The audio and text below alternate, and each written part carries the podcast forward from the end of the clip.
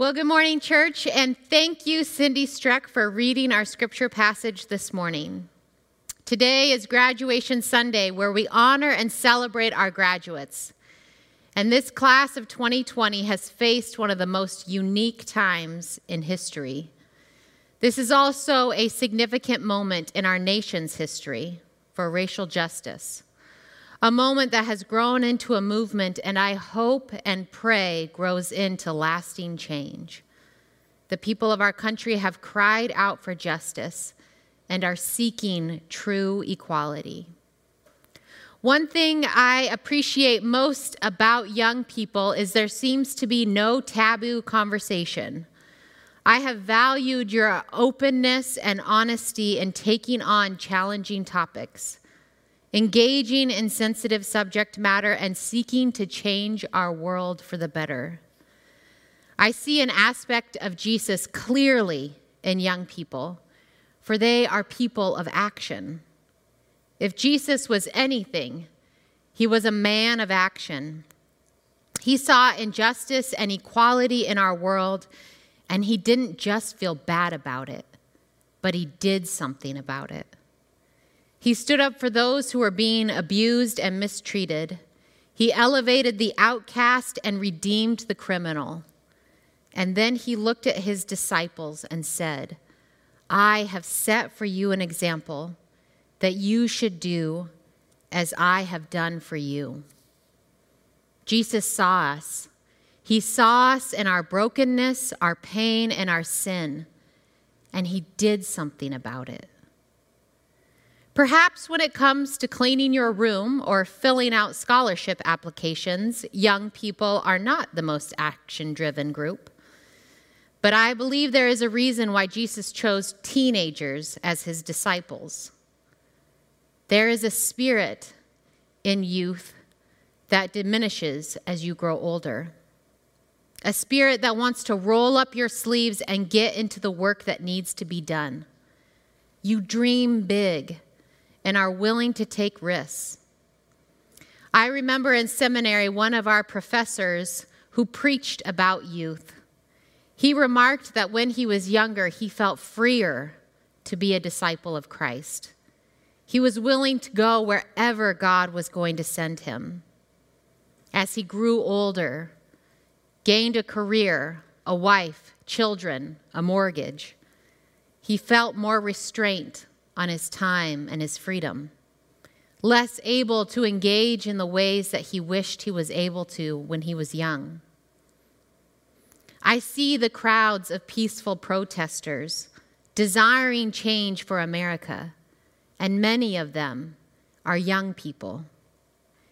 They have called us out on the injustices that have happened to George Floyd, Ahmaud Arbery, Breonna Taylor, and countless other black lives that have been wrongfully taken away.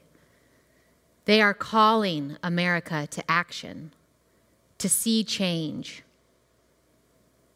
So when I hear God's call to his people in Micah 6 8, and what does the Lord require of you? To act justly, to love mercy, and to walk humbly with your God. I see you young people out there enacting justice and striving to love mercy.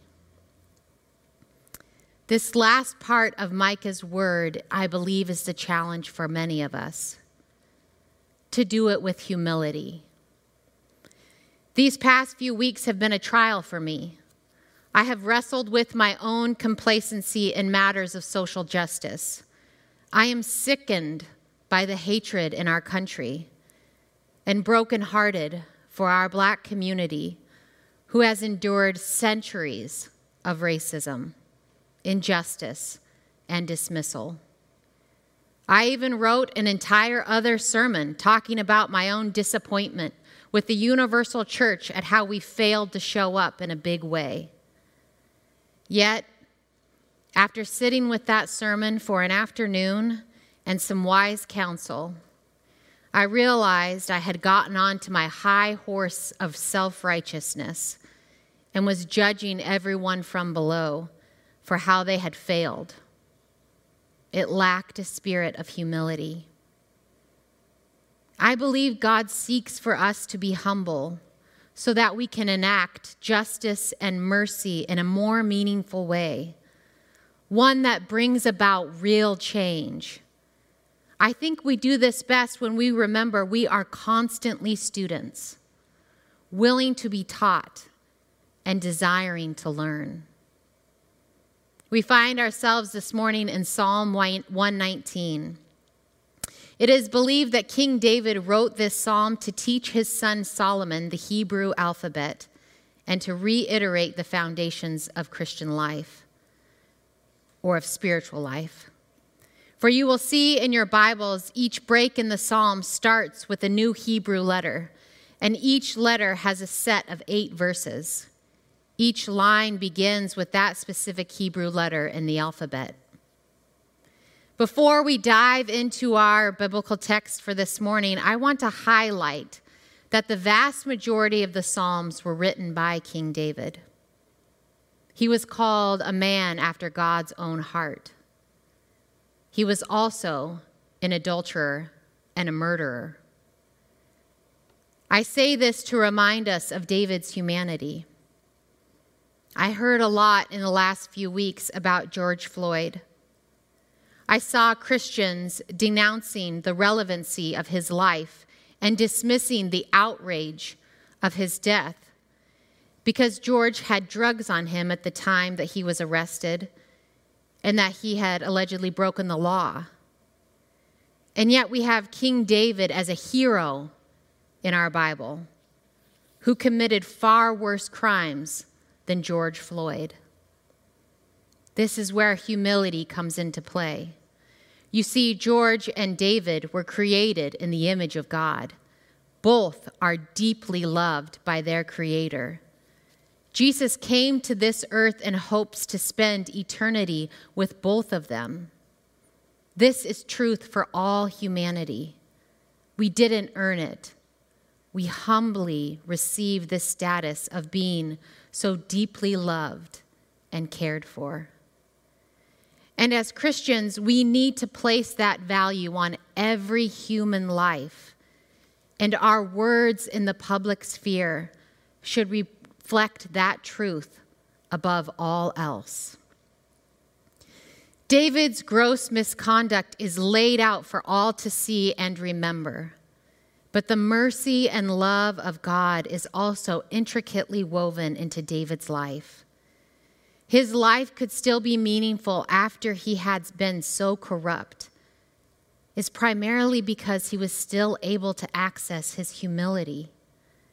He was willing to see the error of his ways, repent, take the punishment, and move forward in right relationship with God. David returned to the truth that God is God and David is not. A hunger for power can be the biggest threat to our humility and our ability to follow Christ. In our scripture passage this morning, commentators agree this set of eight verses is summed up best with the word good. God is good. God's law is good. God's judgment is good.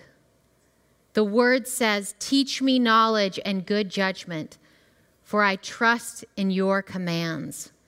You are good, and what you do is good.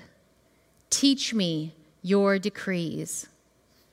I am not sure how old David was when he wrote this psalm, but I know that he had already become a father. And yet he continued to have a teachable spirit. If there is anything I request of the Lord more, it is that I would remain teachable, that I would not have a white knuckle grip on what I think is right and wrong, but that I would allow God's commands and words to continually teach me and guide me in how I should live. This to me is how we can humbly walk with God by allowing God's word to convict, correct, and direct us in how we live our lives. For David is seeking God's knowledge and not his own, God's judgment and not the world's, God's instructions for a good life and not a recipe for power and prestige. At times, it will be uncomfortable. We will be face to face with our own sin, and we can choose if we want to have a teachable heart, willing to learn from the errors of our ways, let go of a false narrative about the world and live into a better creation.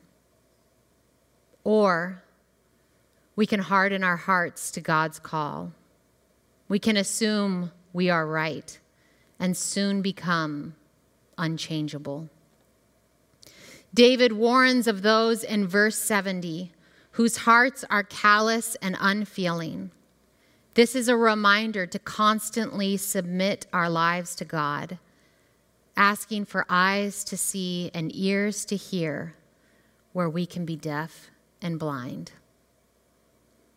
Earlier in verse 60, David said, I will hasten and not delay to obey your commands. And what is it that God commands us to do?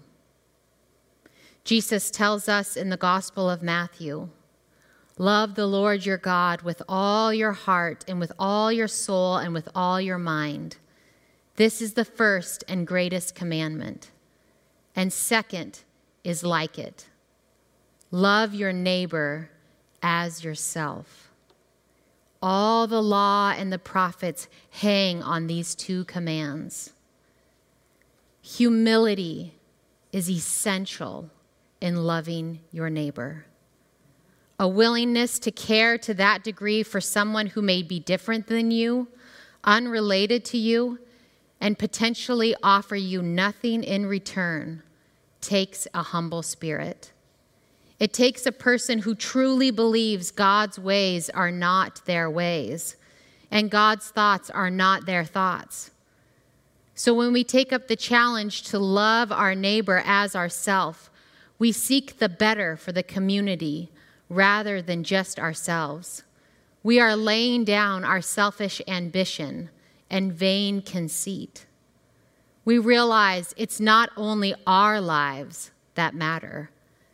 And if there are people out there suffering from racist violence, fear of their lives, and are disadvantaged in our society because of the color of their skin, we need to love them by standing up for them we need to be people like Jesus, and when we see wrong, we take action. If the church is living out this truth, if we are loving our neighbor as ourself, we are not okay that our neighbor is hurting. We will not rest until there is justice for all. We will advocate for the oppressed. We will use the gifts God has given us our platforms, our privilege, our minds and resources to love our neighbor well. Teach us knowledge and good judgment, God. Help us trust your commands that we bring about your kingdom, that through your church, people will see Jesus. For we know you are good. What you do is good. Teach us your decrees. Graduates, may you continue to be students of God's word. May you continue to listen that your hearts do not grow callous and unfeeling. May you open yourselves up to God's direction, correction, and conviction. May you humbly walk with the one who made you and formed you. And may you be people who move and step with God's Spirit, not hindered by the things of this world, but tasked to do what God created you to do to do justice, to love mercy, and to humbly walk with your God.